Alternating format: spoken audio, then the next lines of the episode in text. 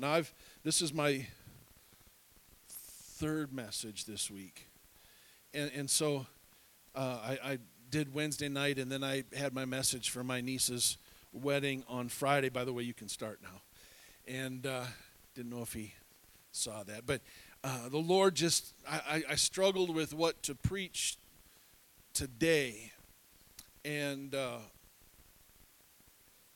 the Lord's just ordained it the way that He opened up His Word this morning when I came and uh, began to think about what He wanted to express. I want to today.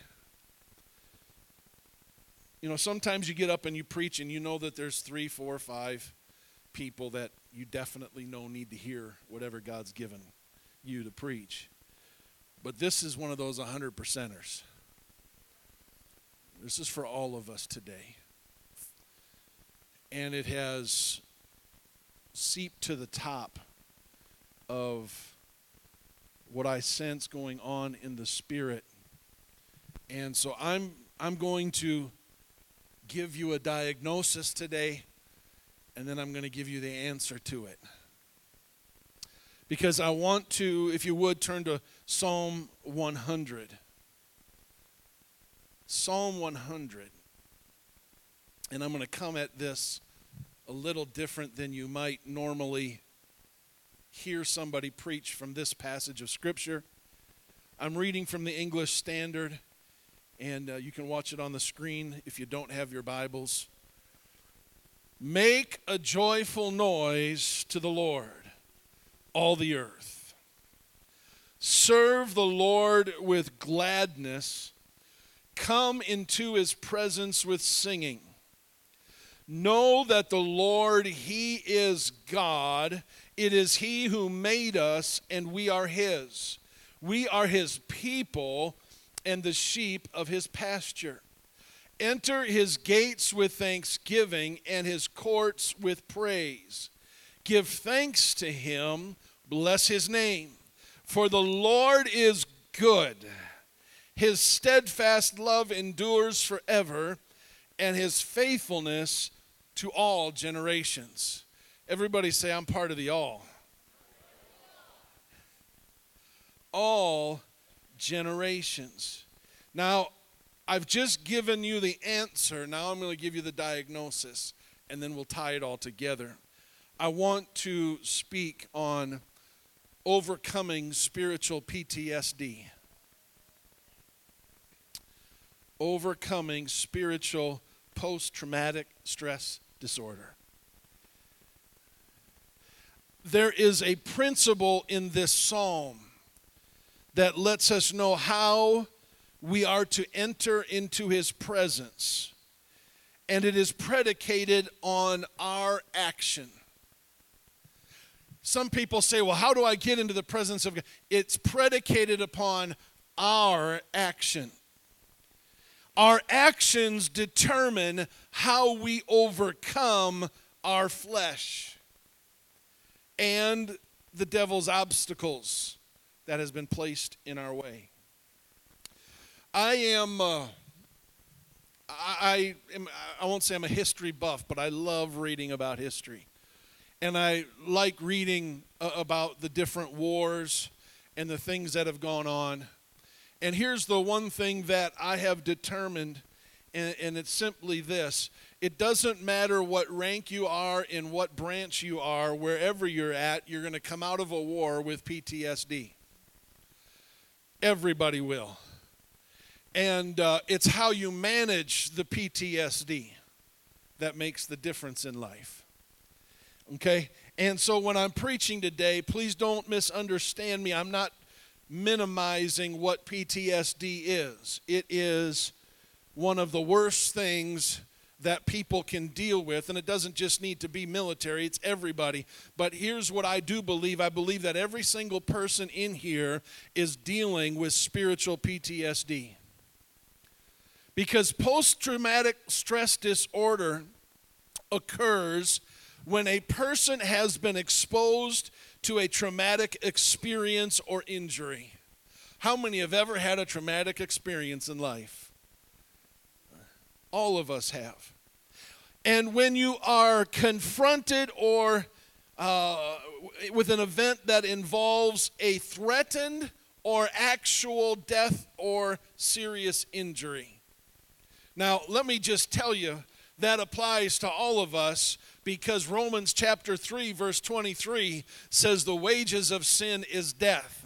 We've all experienced at some point in time because we've all fallen short of the glory of God. And so we have all at some point have faced a concept of death or injury. Some of us have felt it emotionally, some of us have felt it mentally, some of us have felt it physically, but all of us at some point or another have experienced a traumatic situation that, whether you recognize it or not, a PTSD has settled into the back of your spirit or into the back of your mind, and the devil just waits for the next opportunity to let that spring forth in you. You see, here are some of the symptoms of post traumatic stress disorder. You feel upset by things that remind you of the past. Can I just tell you, we have preached in this church, and I believe it to this day, that Paul expressly tells us to forget the things which are behind us and press to the things that are forward. And, when we do that, however, we still have a past just because we're not concentrating on it doesn't mean it's not there. Just because we're new creatures in Christ doesn't mean that our memory can't go back to what we were. And so, what the enemy does is when something comes to the fore, when you confront something or something comes against you, he immediately brings back a memory of your past. Now, intellectually, you know your past isn't any longer, and Jesus has you, and you're moving forward in Him, but He begins to play mind games with you and you begin to call up the things of the, and it may not even be the event that you're dealing with, but it may be the PTSD that's there that's ready to spring up and because our flesh is so weak, it takes in it and it begins to embrace it. And then we begin to think about it. And before too long, that thing that was simply taken care of already has now become a stronghold in our flesh.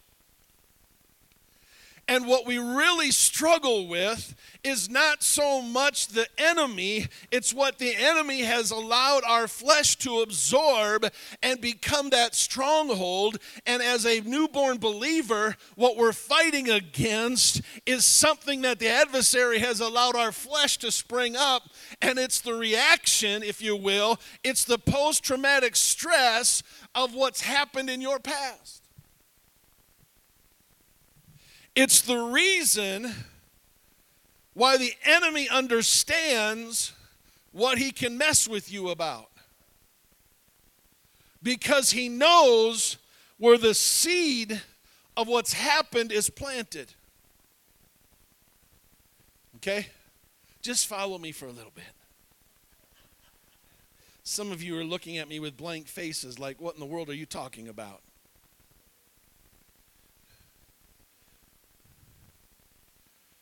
Have you ever felt upset about something that you hadn't even thought of for 50 years?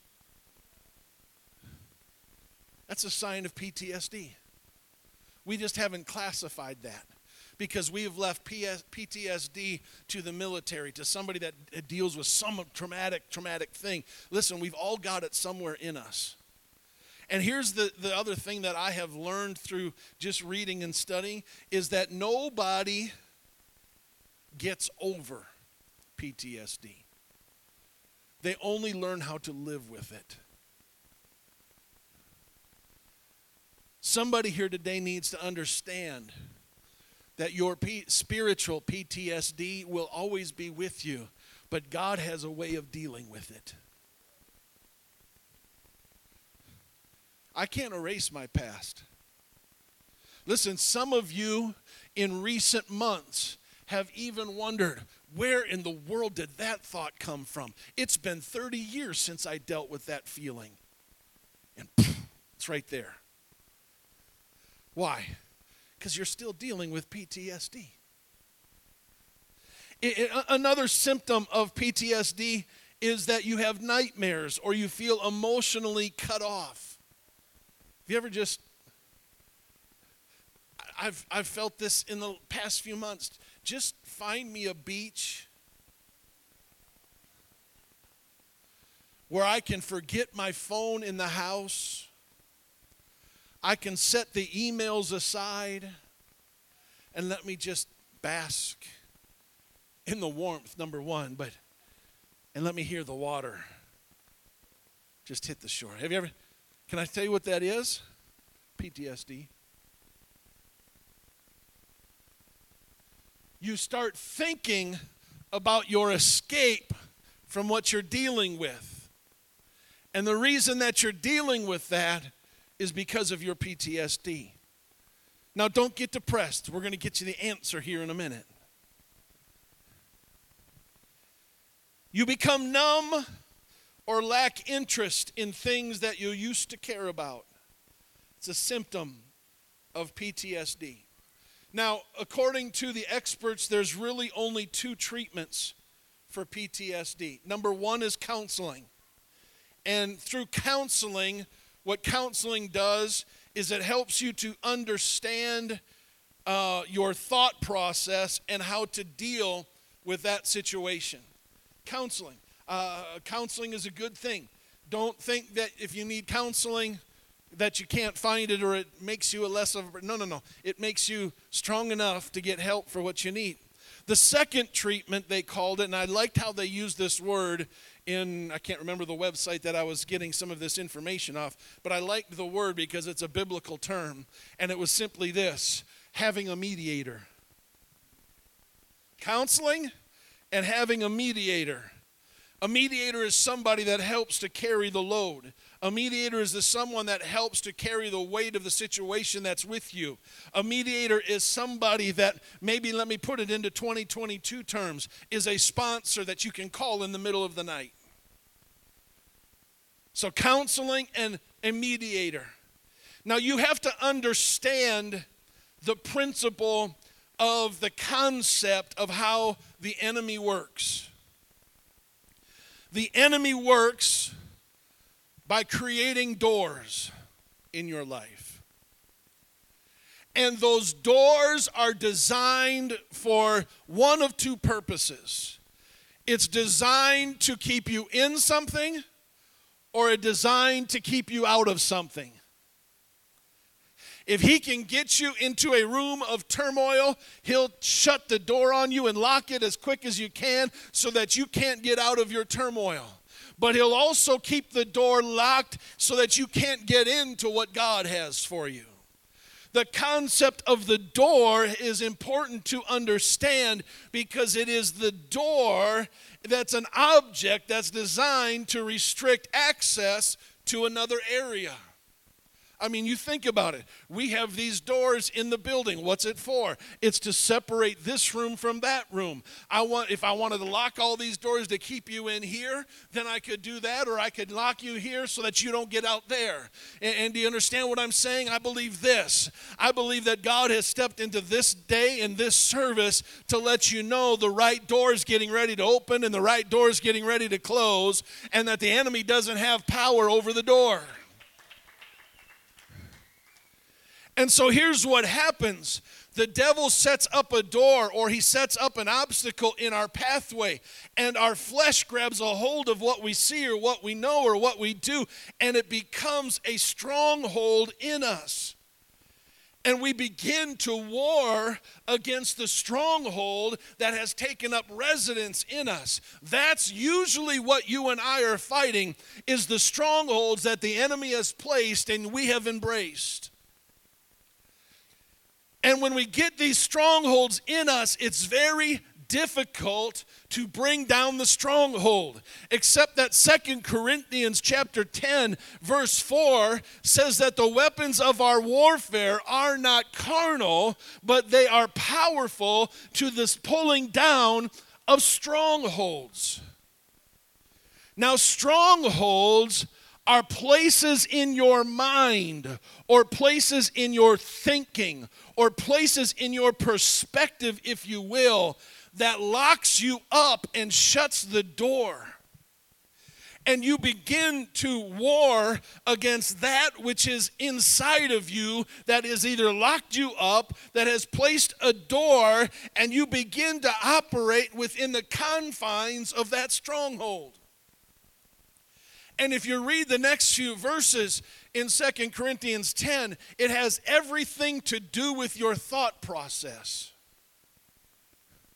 Because if he can get your mind wrapped up, if he can if he can bring that PTSD to bring your mental faculties to where you're questioning everything. You're doubting everything. You're doubting whether or not this person is doing this, and Jesus is doing that, and life is doing that, and society is doing this, and it locks you up and paralyzes you. My friend, you're dealing with PTSD. And what he's doing is he's taking all of the junk of our past and he's placing it there, not to try to get you to go back to what you did, but to get you to think about what you did.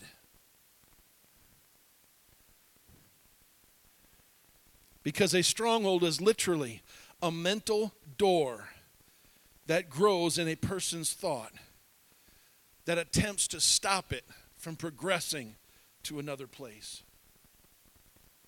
Why can't I grow further? Why am I always dealing with the same thing? Why can't I get over my anger? Why can't I? I'll tell you why. Because the door's been locked and you haven't gotten the door opened yet. And the door is symptomatic, is symptomatic of PTSD. Listen, I know some of your stories. I've listened to some of your testimonies. I know some of the abuse that you've been through. I know some of the neglect you've been through. I understand that some of the things that you've had to overcome in your life is traumatic. It wore you down, it freaked you out, it addicted you, it did all kinds of things that caused havoc in your life. And you stepped into the presence of Jesus, and Jesus has set you free. And you are free indeed and you are a new creature in Christ, but you still have a brain. And he messes with the way you think because he understands that the wounds and the scars of your past will get you thinking about the past instead of what God has for you. And it'll place a door keeping you from moving into that which God has chosen. And some of us have been hindered from stepping into a brand new anointing and blessing, not because God hasn't prepared it, not because you're not very good, not because you haven't earned it, but simply because you're dealing with your post traumatic stress in the spirit and you have locked yourself in a place where the enemy has allowed and your flesh has allowed a door to be placed in your pathway.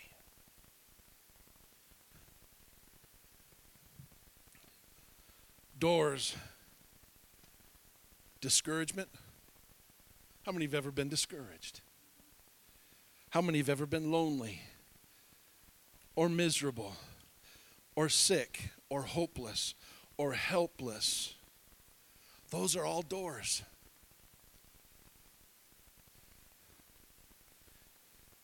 And see, here's what we do. Here's why post traumatic is so important to understand because here's what we do now, God wipes us clean, but our brains do something different. So it's, it's easy for us to stand up here and preach, forget the, the past and move forward. Get that. But it's hard because we've got brains. And here's what our brains do I was hurt that way once, I don't want to be hurt that way again. I was manipulated once. I was abused once or several times, and I have built up a defense mechanism so that nobody can hurt me any longer. So that nobody can do any more damage to me any longer. I've got to protect myself. Okay? and we build up these walls around us. And they're so easy to build, they're so hard to deconstruct. Because what we fail to realize is that the thing that you meant to protect you and build up around you is the thing that has become a stronghold and locked you in a position where God can't get you to where He wants you to be. And what the devil understands is it doesn't matter how airproof you think your protective device is, there's always a leak. You think about all of the man, you think about this building. I wish this building didn't have leaks, but it does somewhere. Found out this week we had like a gallon of water in the bottom of our compressor. Who would have ever thought? Not I. Did you understand what I'm saying? And so, what the enemy does is he drops these thoughts wherever he can find a leak in your system and it doesn't destroy you because the building and the and the protective around you is so strong and so powerful but he has found the crack where he can just get a thought in and then when he gets the thought in, our minds just start running 100 miles an hour. But the problem is they start running 100 miles an hour, but we've built up such a fortress around us it's the reason why the psalmist didn't say, I am my own fortress. He said, You are my fortress.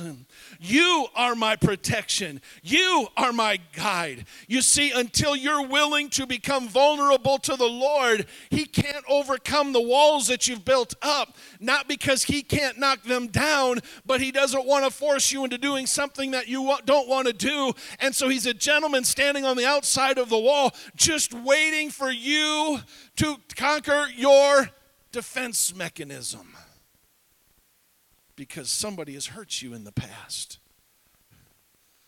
I wish I could go back in a lot of your lives and just demolish who hurt you.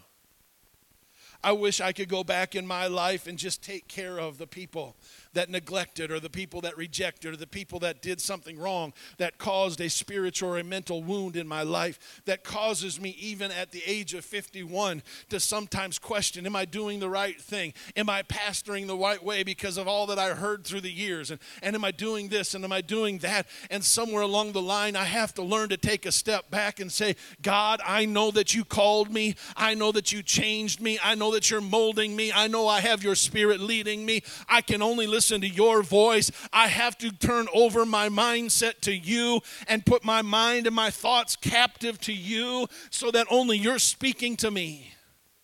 Because otherwise, I'm going to put up a defense mechanism. You can ask my, my wife, I hate confrontation. I don't know why. I don't know if it's a personality thing. I don't know if I confronted something when I was younger and just it blew up in my face. I just hate doing it. So, usually, what I do is I wait. And I wait. And I wait. And then by the time I confront it, it's huge.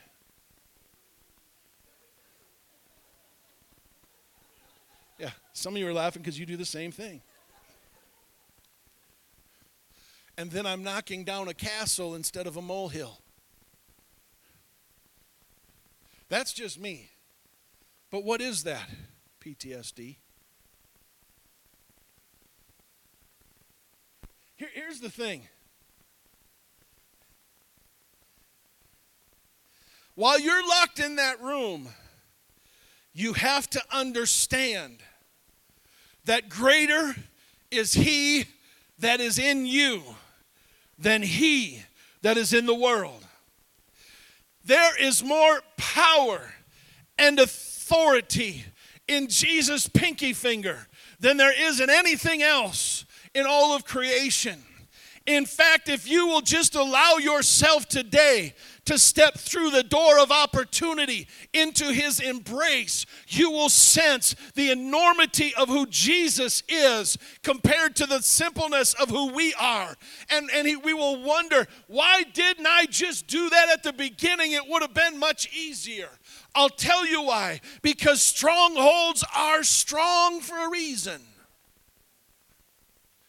Because they're in our heads. And our minds can speak things to us that we would never dream having a conversation with people. Is there any wonder that Paul said in Romans, be not transformed or be transformed by the renewing of your mind? Everything starts with the way you think, what goes on. And because PTSD is for the most part all mental, I don't mean that in a negative sense. It's mental, it's emotional and it's reacting to something that may have happened physically, it may have happened spiritually in your past. There are people here today that were hurt by church, they were hurt by people in a church. Let me just tell you, I, I want to encourage you to to allow God once again to help you bring down that wall of vulnerability in His presence because it's the church of the living God, the body of Christ in the world. I don't care how negative it may be, there is still the opportunity to be a part of something that's bigger than ourselves, more powerful than ourselves, not because of who I am and not because of who you are, but we are classified according to the word of the Lord as the bride of Christ. We are classified as the building of God God fitly framed together. We are classified as His residence, His temple, if you will.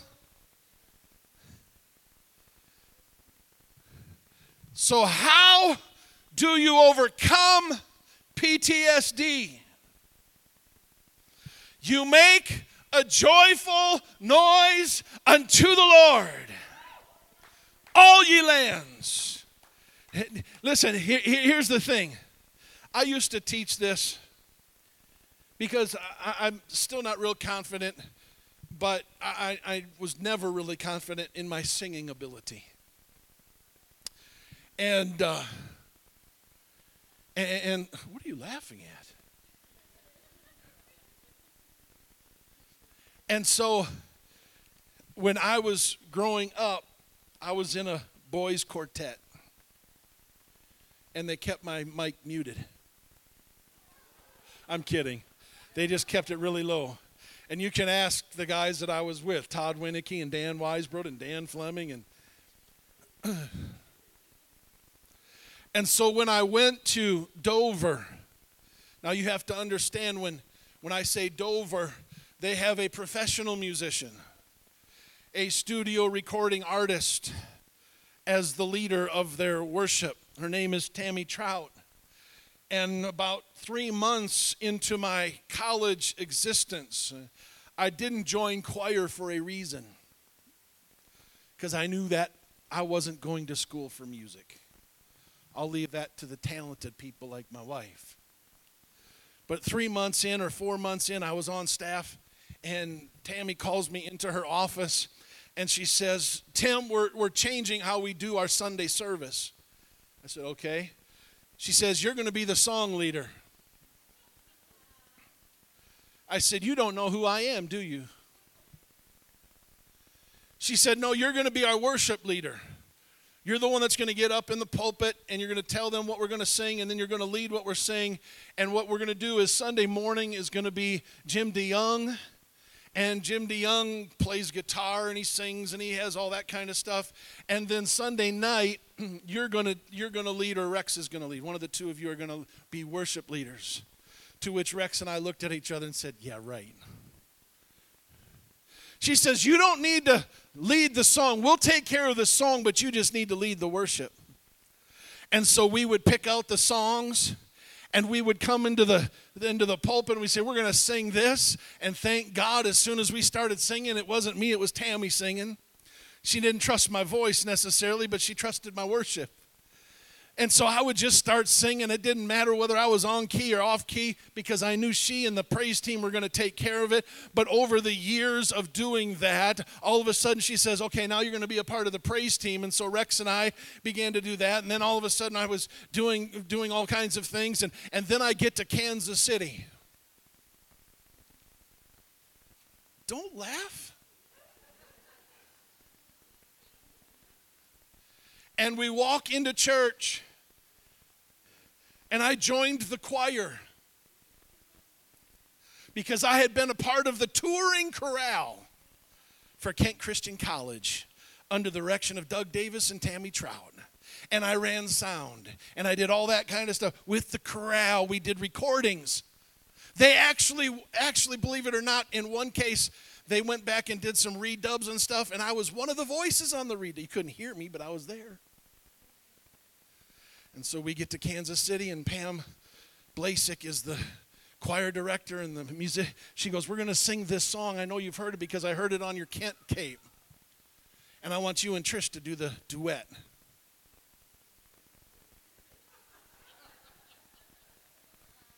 I said, You don't know who I am, do you? I was forced. I did it. I butchered it. The guy that sang it in college, Joel, he did a much, much better job. Pam never asked me to do it again. She said, You just stay in the choir or go to the sound booth. I said that to say this I would use this passage as an excuse. You don't have to sound good to make a noise. You can be off key to make a noise as long as it's joyful.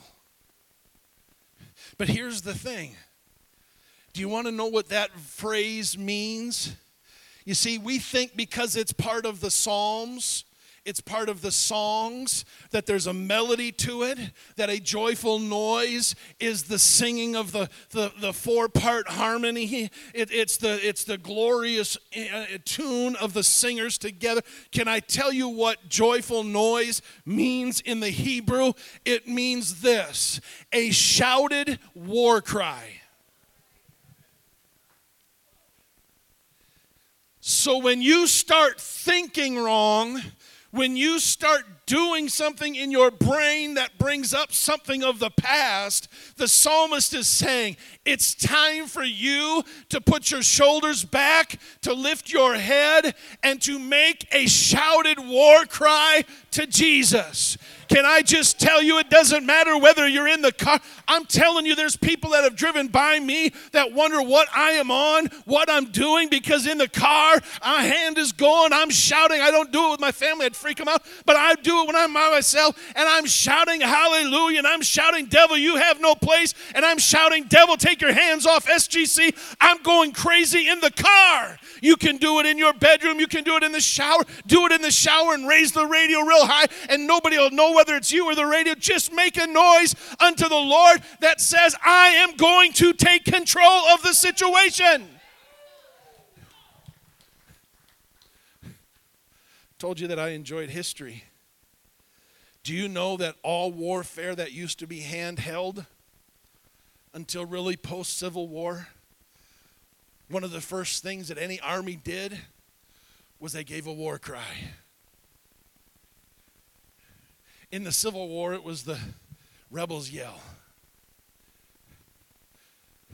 In the days of Jehoshaphat, you want to know who went in front of the army?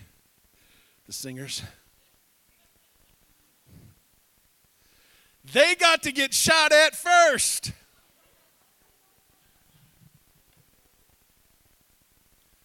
Why? Because it was their war cry that was shaking the foundation of their enemy. Have you ever read the story of Jericho? And the seventh time around, they began to shout unto God, and the walls came tumbling down. And when they came tumbling down, the Jericho people battled themselves. Have you ever seen where Jehoshaphat led the choir out, and because the choir began to sing and to worship and to make a joyful noise with a shouted war cry, that the Lord, the Bible says the Lord set up ambushments? And the Israelites didn't even have to do battle, my friend, you don't have to fight. It's the Lord's battle. All you need to do is shout unto God with the voice of triumph. Make a joyful noise unto the Lord. And when you make that joyful noise, the walls that you have built up begin to shake and tremble. And your PTSD doesn't know what to do with it.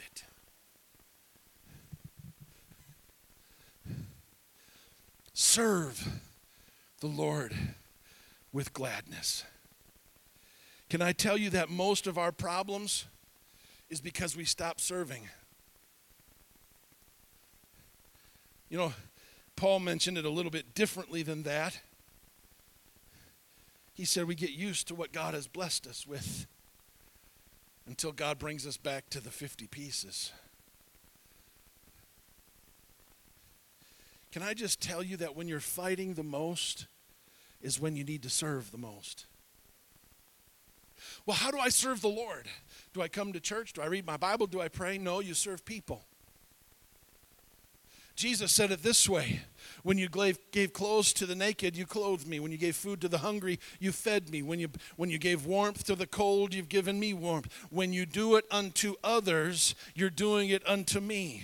What does that mean? That means when I walk into the church, when I'm struggling, when I'm fighting, I look for somebody to go up and give them a handshake and a hug and say, I'm right there with you. I appreciate you being here. I want to edify you today. I want to bless you today. I want to. Is there anything? Anything I can pray with you about this week? Do you need anything? What can I do to help? Give me a phone call, give me a, uh, an email, do something. Just let me know. I want to serve. And as you do that, you will find that that thinking starts rearranging and that thinking starts being transformed, and those negative thoughts become captive to Christ because Christ was all about serving. I didn't come to serve or to be served, I came to serve, is what he said.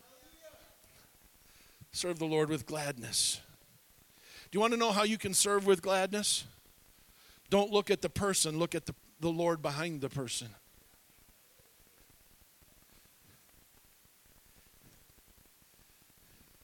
Come into his presence with singing. Have you ever wondered why we open our worship service with praise and singing? Because to do so otherwise would be backwards. There is something. Now, you say, well, we don't do that in Sunday school. Oh, not as a whole, we don't, but there's an hour of singing before you get here on Sunday school. And you can call it rehearsal all you want. But as they're going through the songs, they are unlocking the door of his presence. So when our adult Sunday school teacher begins to teach, the atmosphere has already been regulated. That's why we sing. We had a church growth consultant that tried to minimize. You can go 13 minutes and no more. We just about fell out of our seat. You don't know me. Sometimes it's 20, sometimes it's 25, sometimes God begins to move. And, and, and it, are we just doing it through the mo? No, the atmosphere is changing when we begin to sing come into his presence with singing. If you're not going to come with singing, you're not going to get very far in his presence. That's why we have praise teams. We don't have praise teams so that we have some good music and that we can blend voices and it's not just one voice that's up here and it's not just one set of music and it's not just the we do it because what's happening is it's setting the atmosphere for the presence of God to be available to you and I. Then it says, Know that the Lord, He is God. That word know means to perceive through experience. This isn't head knowledge. This isn't, I read a book about God. This is simply this I have experienced Him, so I know Him that He is God. My friend, whether you understand it or not, when you come into an experience with Jesus, you are coming into an experience that will tell you He's in control. He's got all things in order. No matter how chaotic it may seem around us, no matter how things may seem to be falling apart, don't let the enemy sneak that voice past your defense mechanism saying that you're not good, you're not worth it, everything's coming apart, you're not ready for the rapture, you're not ready for this, you're not, forget all about that. Turn your eyes unto him, begin to give a shout, begin to sing unto God, and begin to experience the presence of God so that you know beyond the shadow of a doubt that he is real. If you're here today and God has not been real to you, you have the opportunity today to find out.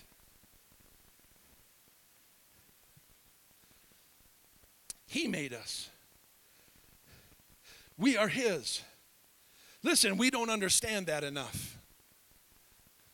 We think I make the decisions, or she makes the decisions. I agree with her decisions. I'm teasing. Individually, we think we're in control. It's my job, it's my car, it's my paycheck, it's my house. It, it, it's my, my. Listen, none of it's ours. None of it is ours. Your bank account is not yours. Your IRA is not yours. Your 401k is not yours. You think you earned a paycheck, but you didn't. You just worked. God released the funds.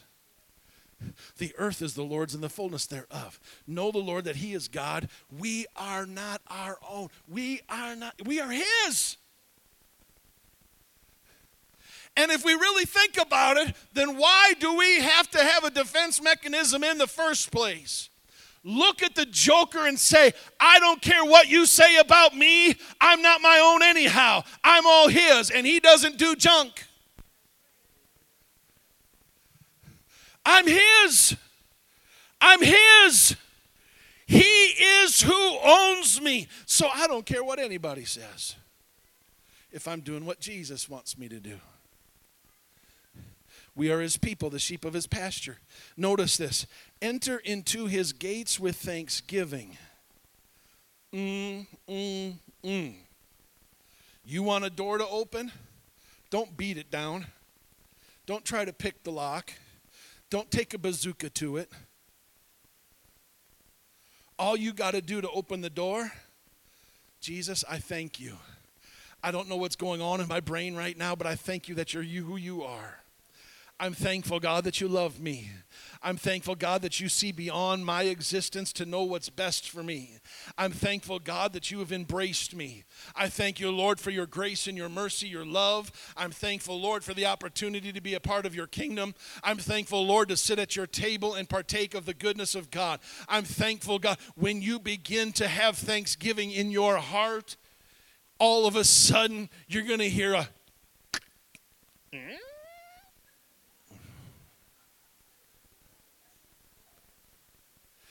and the door is going to be open and your PTSD is going to be unlocked, uh, and you are going to step into the atmosphere of the holy, and you're going to put your feet on holy ground that we sang about earlier today, and you're going to step into the presence of Almighty God and all of the troubles of life while you're in that room. And here's the thing when you get to the other side of the door, you can look at God and say, Okay, Lord, you can close it now. I'm going to stay right here in your presence. I'm never going back there. Thanksgiving. Into his courts with praise. Can I tell you what the courts are? The courts are simply the settled abode of God. The settled abode of God. How do you get into the settled abode of God, the presence of God? Praise. Doesn't say worship here, it says praise. Praise is when you just adore him for what he is. Worship is the connect between you and him. Praise has nothing to do with you, it's just all about him. I praise you.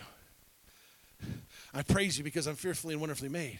I praise you because you own the heavens and the earth. I praise you because the earth and the, uh, the, the seas and the stars obey your command. The sun and the moon obey your command. You hold all things in your hand. Uh, you, the, you've got everything in control. I praise you. I adore you. I lift you. And what happens? You start getting settled. Yeah, your body may be more come more active and your emotions may become more active, but you are settling into the presence of Almighty God. And then I want to just finish this. Give thanks to him. Bless his name. The word bless seems to kneel before. Kneel before. Spiritually, physically, I'm in your presence, God. I'm nothing, but you're everything. For the Lord is good, His steadfast love endures forever, His faithfulness to all generations.